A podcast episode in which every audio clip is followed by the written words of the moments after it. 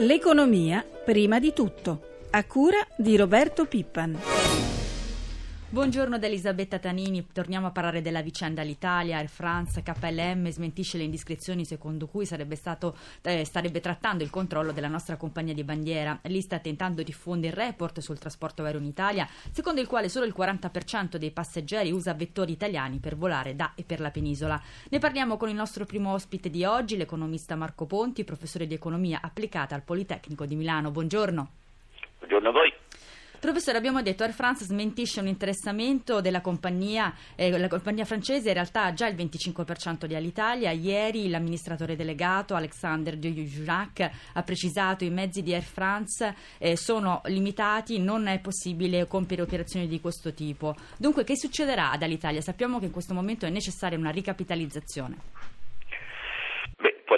che il eh, Air France abbia un atteggiamento diplomatico, cioè non è detto che le imprese scoprano sempre le proprie carte, quindi non è detto che, che Air France non compri all'Italia. I, certo i, la proprietà di Alitalia cerca di vendere perché il lock-up, cioè l'obbligo di mantenere eh, le, la proprietà, eh, sta, scade tra breve.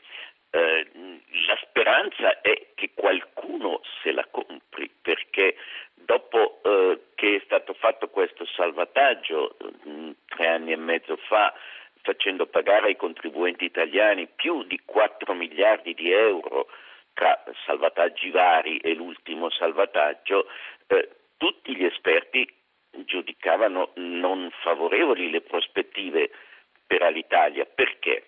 Perché ha una flotta un arlecchino di flotta, cioè con tutte le marche prodotte al mondo presenti, brasiliane, italo-francesi, e le due americane, la Airbus, eh, una, veramente un arlecchino, per una flotta piccola per di più. Questa eh, compagnia piccola poi ha deciso, per ragioni che risultano incomprensibili, di coprire tutti i mercati, cioè il mercato nazionale il mercato europeo e il mercato intercontinentale, ma è molto piccola rispetto ai suoi concorrenti, per cui gli esperti erano molto dubbiosi sulle prospettive. In più è arrivata una crisi eh, che ha colpito abbastanza pesantemente, ma altre compagnie hanno retto benissimo, per esempio le compagnie low cost hanno retto brillantemente la crisi, eh, quindi eh, purtroppo è stata un'operazione per ragioni di di patriottismo incomprensibili che non, difficilmente poteva aver successo. Ora speriamo che qualcuno se la compri anche per, come si diceva una volta, per un euro perché la, la, Professore, ma siamo proprio sicuri che, molto favorevoli. Professore, però siamo proprio sicuri che quella di Air France sia la soluzione giusta. Il gruppo ha un grosso indebitamento, ha varato circa un anno fa un piano di tagli da 2 miliardi di euro, ha un debito di quasi 6 miliardi di euro e come diceva lei anche Air France però deve fare i conti con la concorrenza delle low cost. I sindacati eh, certo. sono molto scettici, abbiamo sentito nella prima parte di prima di tutto il segretario della WILT Veneziani che appunto esprimeva dubbi su un'acquisizione da parte di Air France. Ma eh, l'alternativa è ancora più tragica, cioè speriamo che qualcuno se la compri, anche le compagnie del Golfo sembravano interessate, Etihad forse qualcun'altra, eh, perché spero che non venga deciso che ancora i contribuenti italiani devono mettere i loro soldi per tenere in piedi questa compagnia che evidentemente non sta in piedi, insomma se, dopo tutti questi soldi dover dargliene ancora sembrerebbe veramente una decisione insensata con tutte le priorità sociali che ci sono in questo momento. Eh, Quindi lei boccia il colore sulla coda sembra proprio un, un, obiettivo difficilmente difendibile. Professore, quindi lei boccia l'ipotesi, oggi stamattina si parlava di un intervento dalla parte della Cassa Depositi e Prestiti con una cordata sempre comunque italiana.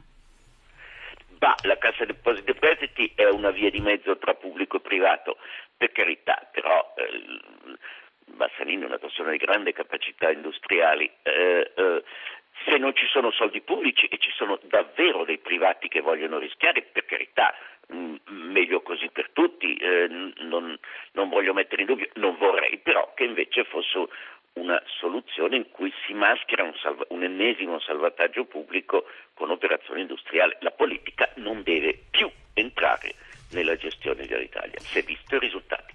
basta vedere i risultati. Grazie professor Marco Ponti per essere stato con noi, torneremo a parlare di Alitalia anche nei prossimi giorni, buona giornata.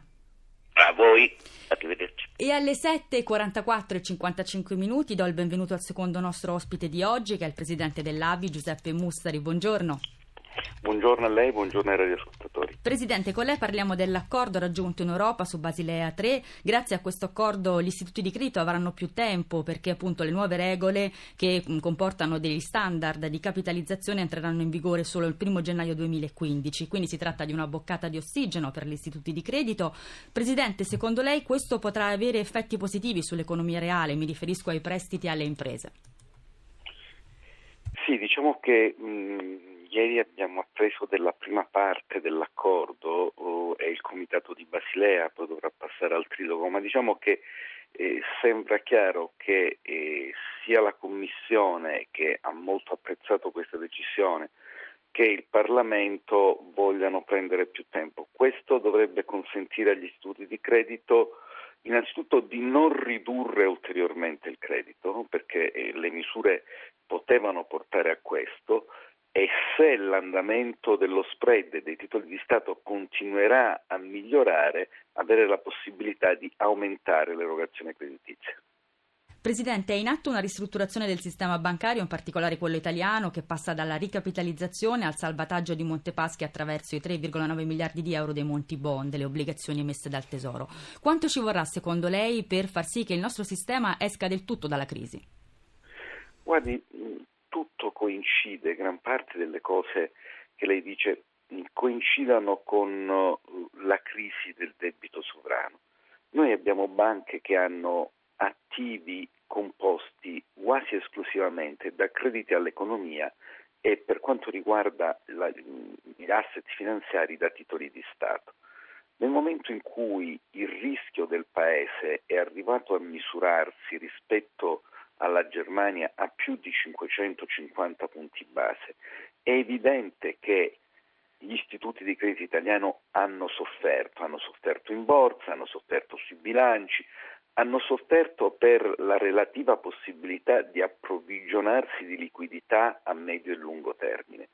Se il rischio del Paese rientra nella normalità, o meglio, rientra in nel range che gli appartiene, che non è sicuramente ancora raggiunto, anche se stiamo andando molto meglio, molte di queste contraddizioni dovrebbero sciogliersi, anzi si scioglieranno. Presidente, sempre parlando di ristrutturazione delle banche, i sindacati, i bancari stimano che gli istituti di credito nel loro complesso abbiano allo studio piani per tagliare fino al 2015 circa 20.000 posti di lavoro. È una cifra allarmante. Ma guardi, è, è tutto conseguente. Siamo in una fase economica difficile, condizionata dal ragionamento che cercavo, cercavo di svolgere prima. È del tutto evidente che le banche cercano la maggiore efficienza possibile, maggiore efficienza possibile riducendo i costi, tutti i costi, non solo quelli relativi al personale. Mi sembra che però nel rapporto con le organizzazioni sindacali ci siano dei fatti a cui fare riferimento. Il primo, abbiamo firmato poco più di un anno fa un contratto estremamente innovativo che ha anticipato l'accordo sulle parti sociali, delle parti sociali sulla produttività. In una serie di gruppi bancari sono stati concordati e stipulati accordi molto importanti. Quindi è un percorso comune e di concordia rispetto alla necessità di ristrutturazione. Questo non significa che sia un percorso facile o un percorso privo di contraddizioni, ma l'industria bancaria, le imprese bancarie hanno una tradizione di rapporto con le organizzazioni sindacali che proprio nei momenti più difficili come questi torna molto utile. Grazie Presidente Giuseppe Mustari per essere stato con noi, buona giornata. Buona giornata anche a lei. Cambiamo argomento, parliamo della vicenda Ricciarginori. Il Tribunale di Firenze ieri ha dichiarato il fallimento dello storico marchio di porcellana italiano. Da anni l'azienda è in crisi, ne ripercorriamo la storia con Luca Patrignani.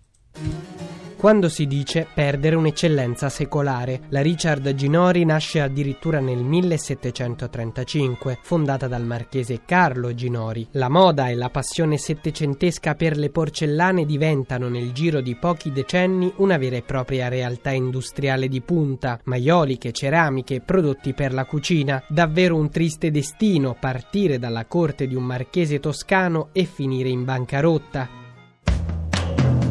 colpa di un debito divenuto ormai insostenibile, anche perché la Richard Ginori negli ultimi anni aveva fatto parlare di sé non solo per l'eccellenza dei suoi prodotti e dei suoi brevetti, ma purtroppo anche per una girandola di passaggi societari e azionari, rilevata dalla società Starfin, poi quotata nuovamente in borsa nel 2009, fino alla fase più acuta della crisi, quando i debiti hanno superato i 40 milioni di euro. Ad agosto scorso poi la doccia fredda, attività sospesa, oltre 300 lavoratori lavoratori in cassa integrazione straordinaria, la speranza di trovare una cordata di imprenditori interessati al rilancio, il sogno di una rinascita, sogno che ora è più difficile da raggiungere. Un vero peccato non solo perché colpisce il destino di centinaia di lavoratori con le loro famiglie, ma anche perché parliamo del simbolo dell'ennesimo pezzo di Made in Italy che va in crisi, il settore delle piastrelle e della ceramica, con il polo industriale della Tuscia che ha perso già 2000 posti di lavoro e ora ne vede vede a rischio altri 3.000 e il distretto di Reggio Emilia che non se la passa meglio, anzi qui gli occupati negli ultimi 10 anni sono diminuiti di oltre 7.000 unità. E tra circa un'ora proprio alla Regione Toscana ci sarà un incontro con i sindacati proprio su questo argomento. Noi abbiamo in linea Bernardo Marasco, segretario della FILC TEM CGL Toscana. Buongiorno. Buongiorno. Allora, abbiamo sentito dal servizio, si fa sempre più difficile l'ipotesi a questo punto di un acquisto da parte di una cordata straniera. Qual è la situazione in questo momento? Ma io ovviamente mi auguro di no, che ci sia ancora questa possibilità, che qualche imprenditore si faccia avanti e rilanci questo marchio. Tenga presente che questo marchio eh, è, continua a essere, nonostante una crisi perdurante di anni e di decenni quasi, un marchio assolutamente appetibile cioè eh, è un marchio che sul mercato eh, vale ancora tantissimo, tant'è vero che in questi mesi di cessazione dell'attività e di aste competitive tantissimi imprenditori si sono fatti avanti nel tentativo di acquistarlo. Il problema vero è che noi ci troviamo di fronte a una situazione per cui il marchio, eh, le forme diciamo, valgono tantissimo ancora oggi, mentre è a rischio l'unità del, di, di questi valori con la manifattura storica di Sesto Fiorentino, cioè noi abbiamo un problema di competitività della fabbrica. E quindi il nostro problema in questa fase non è tanto quello, è sicuramente quello di trovare qualcuno che voglia rilevare la fabbrica, ma che ne voglia rilevare la manifattura, cioè quella cosa che voi evidenziavate nel servizio che mi ha preceduto, cioè che questa è una storia tipica di manifattura italiana, cioè prodotto italiano eh, design italiano, storia italiana, nel, con mani italiane che lo fanno. Cioè c'è l'interessamento a comprare il marchio ma a spostare la produzione all'estero? No. C'è, c'è, il rischio che in una situazione di fallimento la volontà di acquisire gli elementi di maggior valore e di minor rischio industriale prevalga rispetto a una situazione che è quella di tenere insieme un progetto industriale che, che, valorizzi ovviamente anche la manifattura, cioè i lavoratori che fanno effettivamente, danno anima a quel prodotto e a, a quell'immenso valore che Ginori ancora Marasco, rappresenta. Siamo in chiusura, una battuta breve, cosa chiederete tra un'ora alla Regione Toscana? Altra cassa integrazione? ovviamente faremo un'altra cassa integrazione, chiederemo un'altra cassa integrazione per, eh, per, a questo punto un altri 12 mesi per fallimento, ma chiaramente cercheremo di impegnare la Regione a trovare una proposta industriale, a costruire una proposta industriale che subentri al fallimento e che abbia queste caratteristiche, rimanga a sesto, mantenga l'occupazione e abbia una prospettiva industriale credibile per i lavoratori. Grazie a Bernardo Marasco, la Grazie saluto, buona giornata. Prima di chiudere apriamo la nostra finestra sui mercati finanziari, ci colleghiamo con Milano, con Marzio Quaglino. Buongiorno Marzio. Buongiorno. Come stanno andando le borse asiatiche? Eh, le borse asiatiche sono in calo, c'è un po' di preoccupazione, una pausa anche di assestamento dopo i rialzi delle prime sedute dell'anno legate all'accordo sul fiscal cliff negli Stati Uniti. Facciamo il punto sulla giornata di ieri, anche con lo spread. È stata una giornata negativa un po' per tutti, con eh, Dow Jones e Nasdaq in calo ieri sera a Wall Street, anche le borse europee ieri pomeriggio hanno perso eh, terreno, in particolare le flessioni che comunque non sono state particolarmente forti eh, sono state oltre il mezzo punto percentuale per Parigi e Francoforte. Pre- previsioni per l'apertura tra un'ora di Piazza Affari. È in leggero calo. Grazie a Marzio Quaglino. Io ringrazio anche Paola De Benedictis per l'assistenza al programma e cedo il microfono a Pietro qui accanto a me.